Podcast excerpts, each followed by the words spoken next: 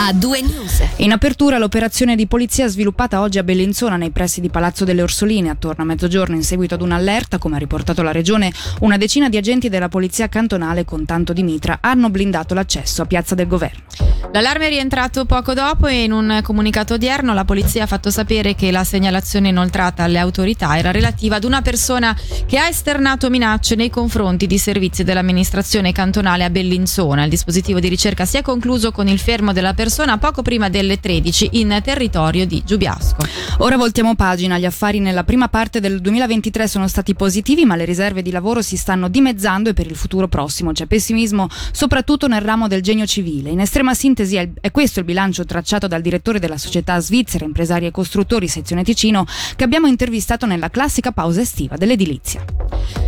L'analisi ricalca quanto riportato in un'indagine recente del COF con dati riportati dall'Istituto Cantonale di Statistica proprio in relazione al settore edile. Gli addetti ai lavori ora auspicano che nella seconda parte dell'anno gli investimenti legati all'edilizia pubblica possano sopperire il calo riscontrato per le nuove costruzioni in ambito abitativo privato, frenato come noto dal rialzo dei tassi ipotecari e dal costo ancora elevato di diverse materie prime. Sentiamo il direttore della SIC Ticino, Nicola Bagnovini. Allora, le imprese in questa prima parte dell'anno hanno tutto sommato lavorato abbastanza bene, però hanno intaccato le riserve di lavoro.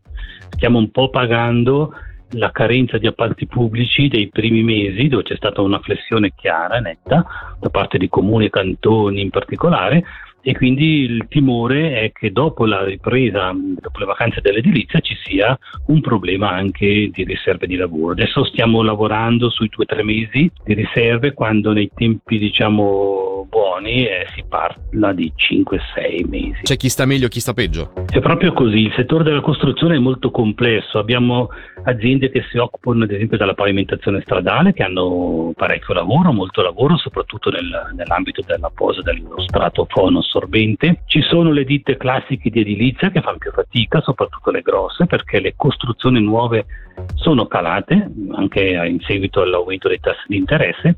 Abbiamo poi eh, il genio civile che dipende molto da grandi cantieri pubblici e poi eh, abbiamo gli artigiani della costruzione, tutto il settore che ruota attorno al risanamento energetico degli edifici, pannelli solari, pompe termiche, eccetera. Ecco, loro stanno ancora vivendo un momento di grande euforia, di, di grande intensità e sono quelli che soffrono meno uh, rispetto all'edilizia pura. Cambiamo tema, un'inversione di marcia sulla A13 che si è conclusa con il ferimento fortunatamente leggero di quattro persone tra cui un bambino. È successo ieri in territorio di Lumino e lo riferisce la Polizia Cantonale Eretica che sta conducendo le indagini del caso. Stando alle prime ricostruzioni, intorno alle 15 una 61enne residente nella regione stava percorrendo l'autostrada A2, giunta allo svincolo di Bellinzona Nord, ha imboccato per errore la A13 in direzione San Bernardino, anziché rimanere sulla 2 per Biasca, dove era diretta. Accortasi dell'errore, la donna ha invertito la direzione di marcia sull'autostrada. Dopo aver percorso circa 300 metri in contromano, si è però scontrata frontalmente e lateralmente con un'automobile che, circa, che circolava correttamente, guidata da un, da un, uomo di 31 anni. Insieme a lui sull'auto viaggiavano una donna e un bambino. Tutte e quattro le persone coinvolte sono state ricoverate in ospedale. Nei Grigioni nel 2021 sono state oltre 2500 le persone sostenute economicamente tramite i servizi sociali. Si tratta dell'1,3% della popolazione cantonale a fronte di un tasso nazionale del 3,1%. Il dato è rimasto stabile tra il 2019 e il 2021 e secondo quanto dichiarato dal cantone stesso, quindi la pandemia non ha influito sulle quote di assistenza.